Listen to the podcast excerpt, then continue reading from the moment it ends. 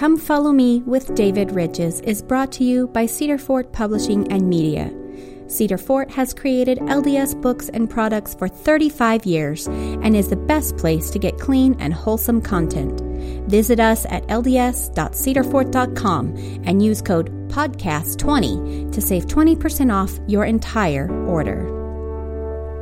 Welcome to the Come Follow Me with David Ridges podcast. I am your guest host, Lynda Cherry, author of the forthcoming book, The Redemption of the Bride God's Redeeming Love for His Covenant People. Our course of study this week is section 94 through 97 of the Doctrine and Covenants. More than 3,000 years ago, the Lord Jehovah called Moses to bring the descendants of Abraham to Mount Sinai where he would bring them into a covenant relationship with him and form them as the covenant family of Israel.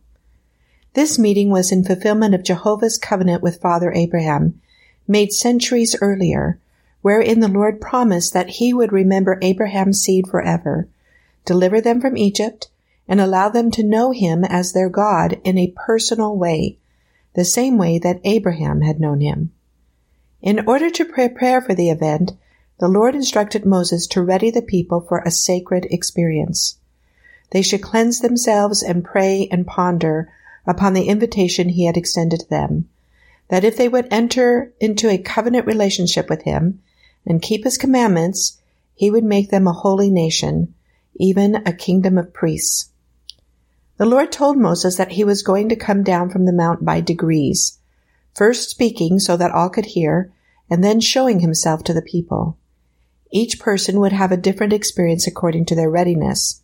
All were invited, and all had an equal opportunity. In their eagerness, the people assured Moses, All that the Lord hath spoken, we will do. And most of them probably meant it. However, the next day, when for some God's voice sounded like thunder, and for others his glory looked like the mountain was on fire, most shrank back in fear. They ended up telling Moses, Speak thou with us, and we will hear. But let not God speak with us, lest we die. For this great fire will consume us. If we hear the voice of our Lord our God any more, then we shall die. They removed themselves and stood afar off.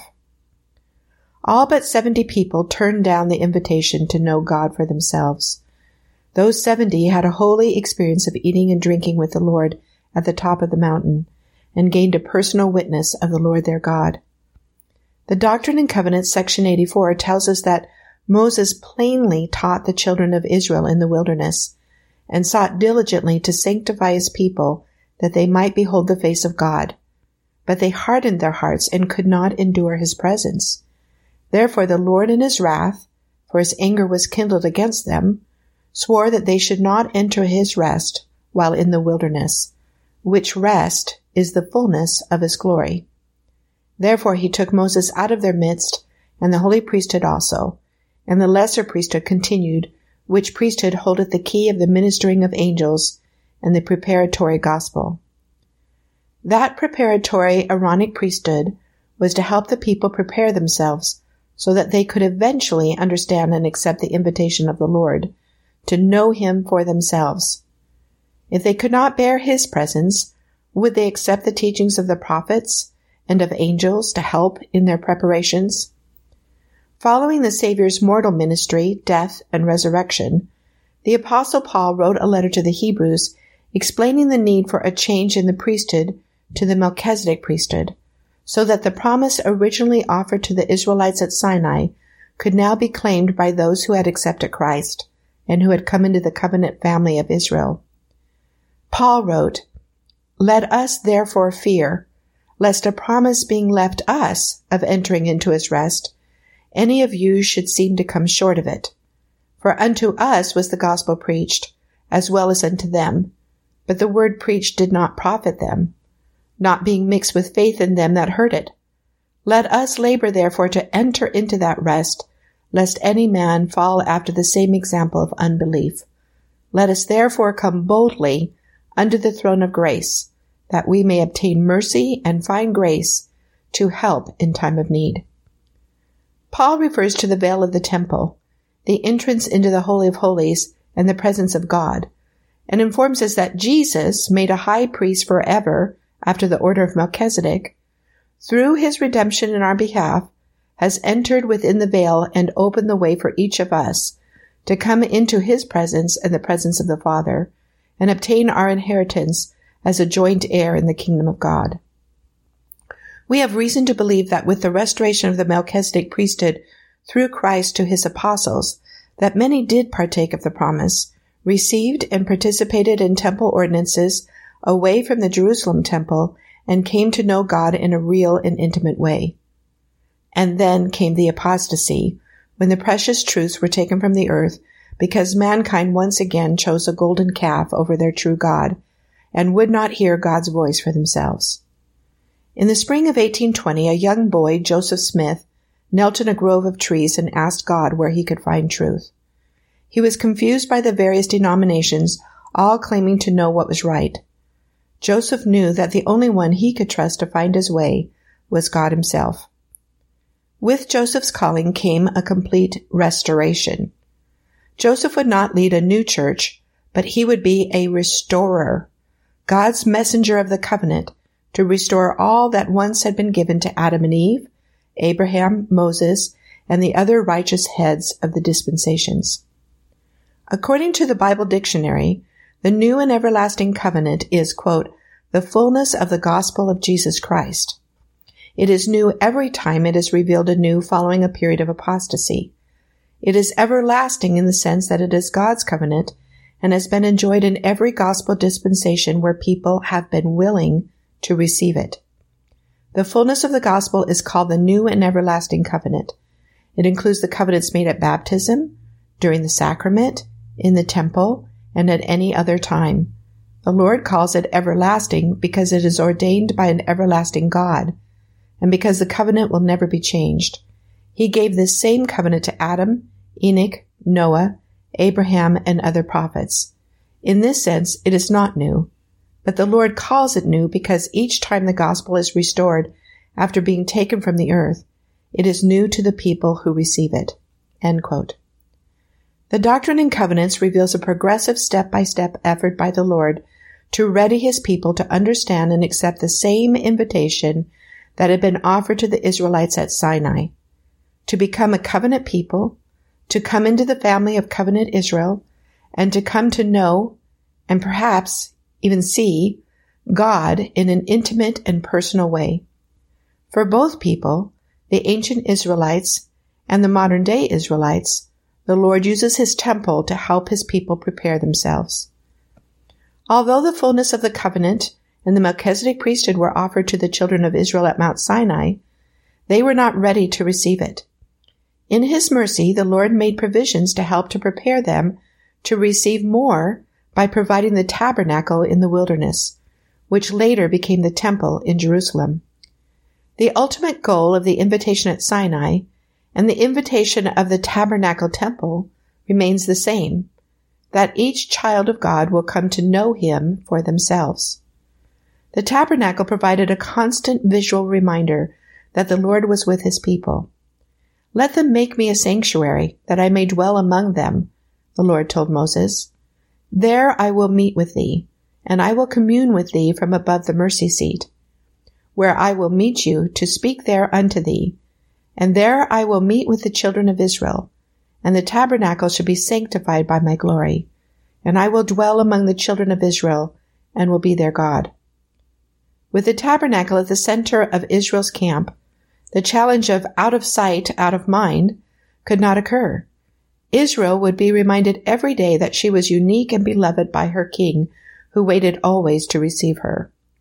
Light radiated from the sanctuary, a light that must have warmed and drawn the people towards it, while reassuring them that they had the Lord's protection. Everything about the tabernacle was meant to illustrate the union of Israel to her God and offered constant opportunities for learning. Jehovah gave specific instructions to Moses as to how the tabernacle was to be constructed and what sort of ritual and worship was to take place within it. Even the very setting with its partitions and veil symbolized zones of holiness. As one performed certain rituals and moved from place to place within those zones, they acted out the return to the presence of God on his throne in the Holy of Holies. And so it was that with the restoration, God once again commanded his people to build a temple. And for the same reasons, that they might know him and that they might know that he was with them, even in their midst.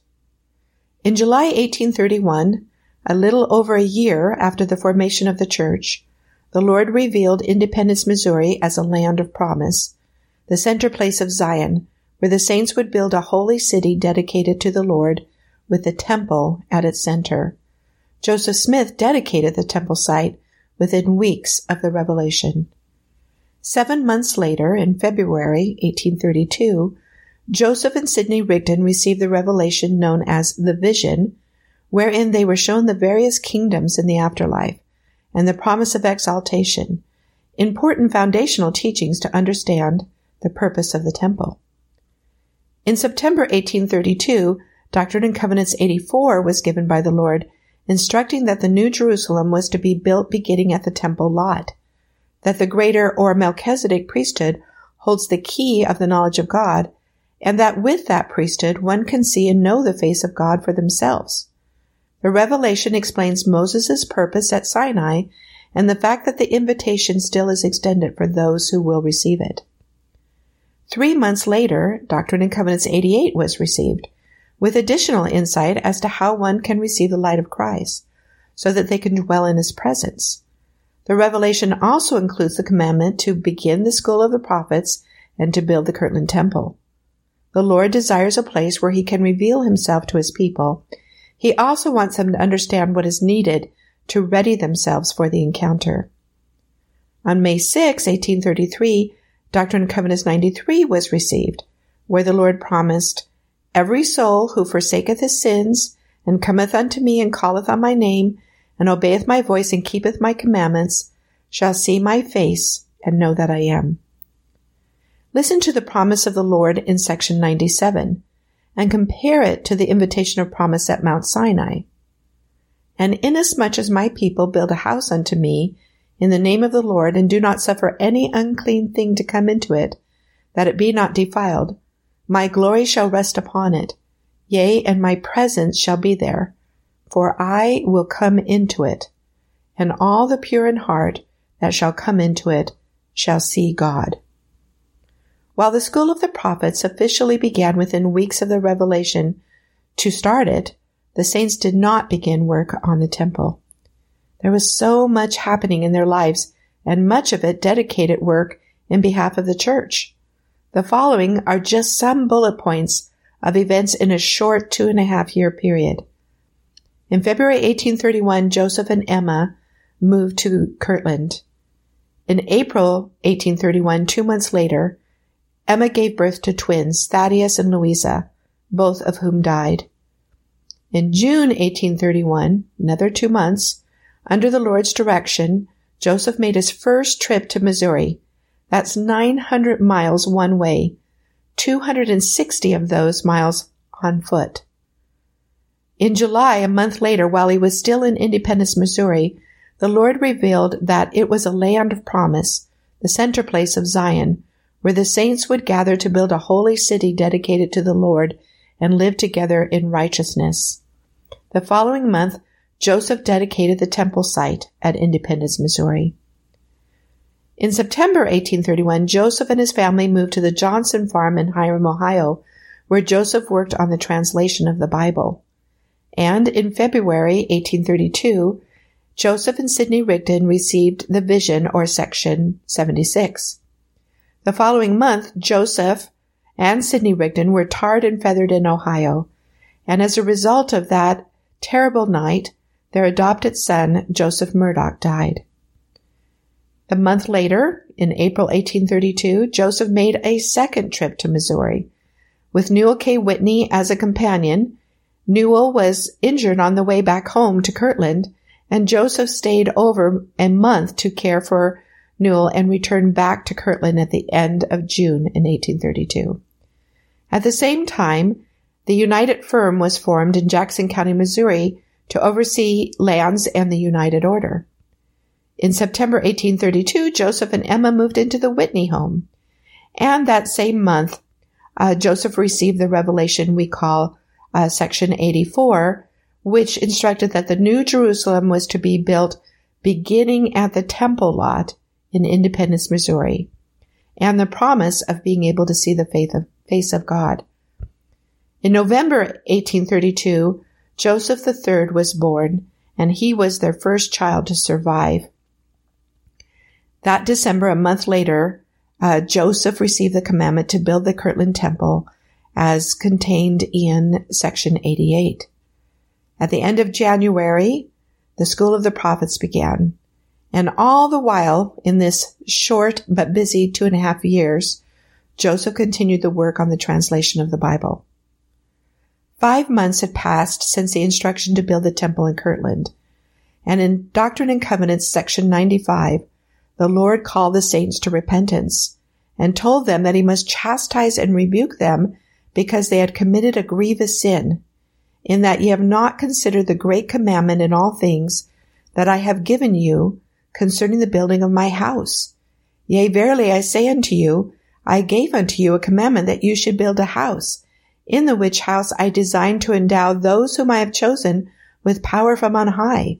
Verily I say unto you, it is my will that you should build a house. If you keep my commandments, you shall have power to build it. If we look at the many miles Joseph had traveled to see to the affairs of the church, the efforts of the missionaries, the dedication and sacrifice of the saints who left their homes and committed their worldly goods in order to live under the united order, we may shrink at the Lord's wording that the people needed to be rebuked and chastised. It is true that the Lord called them out for contentions both in Missouri and in Kirtland. He specifically stated that contentions within the school of the prophets was very grievous to him, and we know that the saints in Missouri sometimes stirred up the problems with their neighbors. The Lord accused his people of walking in darkness at noonday. The Lord wanted to endow his people with power, power, light, and knowledge that would enable them to face and overcome the many challenges that they were enduring. He wanted them to prioritize and put first things first, building the temple where they could receive manifold blessings of strength and wisdom, where they could see things with clearer vision, get the big picture, and even come to see and know themselves as they saw their relationship to God as his chosen covenant people. Perhaps even though they were doing his work, the saints were going about it from their own power, stretching and pushing themselves with their own strength when they might have had the extra grace that would have come from building the temple and receiving their endowment from God. President Joseph Fielding Smith taught the following. The Kirtland Temple was necessary before the Lord's servants could receive the endowment which the Lord had in store for them. The elders had been out preaching the gospel and crying repentance ever since the church was organized, and many great men had heard and embraced the truth. Nevertheless, the elders could not go forth in the power and authority which the Lord intended them to possess until this temple was built, where he could restore keys and powers essential to the more complete preaching of the gospel and the administering of its ordinances. Within days of the Lord's rebuke contained in section 95, Hyrum Smith, who had been appointed as one of three over the building committee, began digging trenches for the temple's foundation the Lord revealed that the temple should be built on part of the French farm that had recently been purchased by the church. Within just a few weeks, Joseph sent a letter to the leaders in Missouri with architectural plans for a temple and the layout of the city of Zion to be built in Independence. The plan for both the Kirtland and Independence temples had been received by revelation, a 3D experience much like Moses' vision of the tabernacle he was instructed to build in the wilderness. For both cities, the temple was the central feature. All streets and homes were to be built out in relation to it, even as the camp of Israel camped around the ancient tabernacle at its center. Times continued to be extremely difficult for the saints. It appears that the saints were not sure what a temple was, and records indicate that when the Lord asked that a house be built in his name, they envisioned some sort of schoolhouse in Kirtland. There were only 150 members of the church living in Kirtland at the time of this revelation. Not a single architect or engineer among them, or even an experienced draftsman to draw up the plans. The buildings the Lord instructed should be built in Kirtland for the first presidency and for the printing of the inspired version of the Bible were never constructed. The saints eventually constructed a smaller two-story building to the west of the Kirtland Temple, which served as a printing office and a meeting place for the School of the Prophets. The Kirtland saints shifted their resources to provide relief to church members in Missouri as they were persecuted and driven out by their neighbors. Completing the Kirtland Temple consumed all available resources for several years and was built at great sacrifice. But think of the outpouring of the Spirit and the miraculous blessings they received at its dedication. As promised, the Lord Himself appeared to those who were ready to receive Him. Similar to the experience at Sinai, the manifestations were different for each individual. The Lord promised, Yea, the hearts of thousands and tens of thousands shall greatly rejoice in consequence of the blessings which shall be poured out, and the endowment with which my servants have been endowed in this house. And the fame of this house shall spread to foreign lands, and this is the beginning of the blessing which shall be poured out upon the heads of my people. The Lord's house provided a place for his servants to be taught the doctrine of the kingdom and be instructed more perfectly and to be endowed with power from on high. To endow means to give something. To be endowed in the temple is to receive a bestowal of spiritual knowledge and power. The endowment spoken of in the revelation recorded in Doctrine and Covenants 95 is not the same as the ordinance administered in later temples. The first complete temple endowment in this dispensation was introduced by the prophet Joseph Smith in Nauvoo, Illinois in May 1842.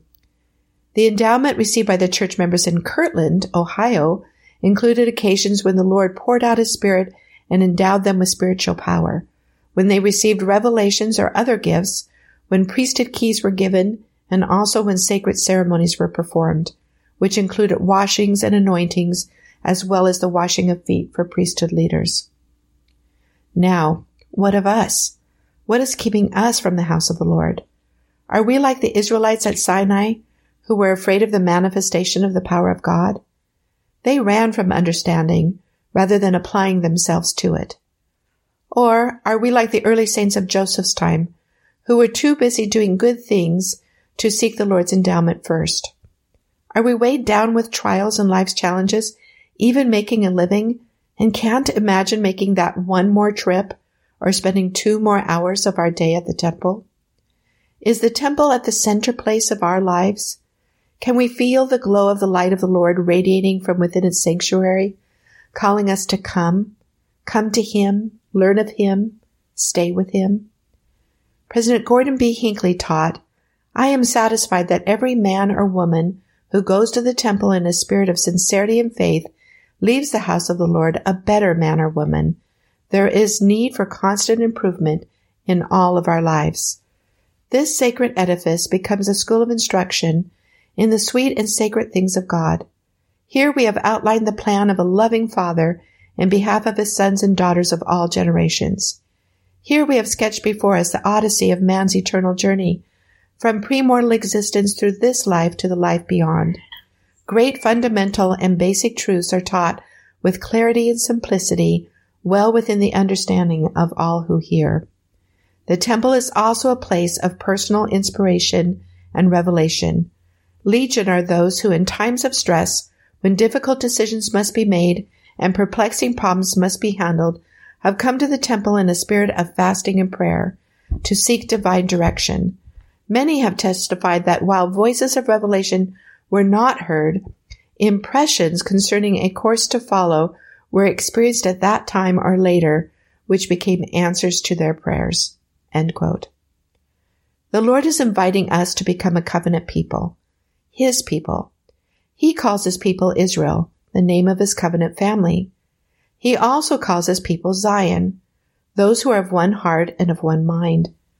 Using terminology He used for ancient Israel, the Lord instructed in section 97, And now behold, if Zion do these things, she shall prosper and spread herself and become very glorious, very great, and very terrible. And the nations of the earth shall honor her and shall say, Surely Zion cannot fall, neither be moved out of her place. For God is there, and the hand of the Lord is there, and he has sworn by the power of his might to be her salvation and her high tower. Therefore, verily, thus saith the Lord, let Zion rejoice. For this is Zion, the pure in heart. Therefore, let Zion rejoice, while all the wicked shall mourn. President Spencer W. Kimball taught of the role that purity of heart plays in building Zion today. Quote, the length of time required to accomplish all things pertaining to Zion is strictly up to us and how we live, for creating Zion commences in the heart of each person. Zion can be built up only among those who are pure in heart, not a people torn by covetousness or greed, but a pure and selfless people, not a people who are pure in appearance, rather a people who are pure in heart. Zion is to be in the world and not of the world not dulled by a sense of carnal security, nor paralyzed by materialism. No, Zion is not things of the lower, but of the higher order, things that shall exalt the mind and sanctify the heart. The invitation to us today stands as open and pure as did the invitation to the Israelites, Paul's readers, and to the early saints. The invitation is to come unto Christ and be perfected in Him, to be endowed with power, to rise up to our divine potential as kings and queens, priests and priestesses unto God, and to know God for ourselves. Joseph Smith taught that, quote, the main object of gathering the Jews or the people of God in any age of the world was to build unto the Lord a house whereby he could reveal unto his people the ordinances of his house and the glories of his kingdom and teach the people the way of salvation for there are certain ordinances and principles that when they are taught and practiced must be done in a place or house built for that purpose. Our temple attendance will provide us an opportunity to practice returning to the presence of God. It is an instruction course where we, like school children, learn the tools needed and then rehearse their application, enabling us, as Brigham Young said, to, quote, walk back to the presence of the Father, passing the angels who stand as sentinels, being enabled to give them the key words, the signs and tokens pertaining to the holy priesthood, and gain your eternal exaltation. The great promise of the temple is the opportunity to return to the presence of the Lord, to meet with him in his house, and receive counsel, instruction, and comfort from him. The prophet Joseph Smith taught, quote, I saw Adam in the valley of Adam-ondi-Ahman. He called together his children and blessed them with a patriarchal blessing. The Lord appeared in their midst, and he, Adam, blessed them all, and foretold what should befall them in the latest generation. This is why Adam blessed his posterity. He wanted to bring them into the presence of God. They looked for a city whose builder and maker is God. Moses sought to bring the children of Israel into the presence of God through the power of the priesthood, but he could not. In the first ages of the world, they tried to establish the same thing, and there were Eliases raised up who tried to restore these very glories, but did not obtain them. But they prophesied of a day when this glory would be revealed. Adam wanted to bring his posterity, that's us, into the presence of God. Entering into the presence of God. It is what God wants for us, and it is a promise available to all if we will but accept and embrace it. The Lord has provided the template for us and allows us to practice it time and again by entering into his holy house. May our hearts be open so that we may come to understand all that he has provided for us. For he marked the path and led the way, and every point defines to light and life and endless day, where God's full presence shines. In the name of Jesus Christ, amen. Hi, I'm Valerie Lovelace, and I'm just an everyday Latter day Saint. I go to work, I have a family, I try to keep the commandments and get my scripture study in.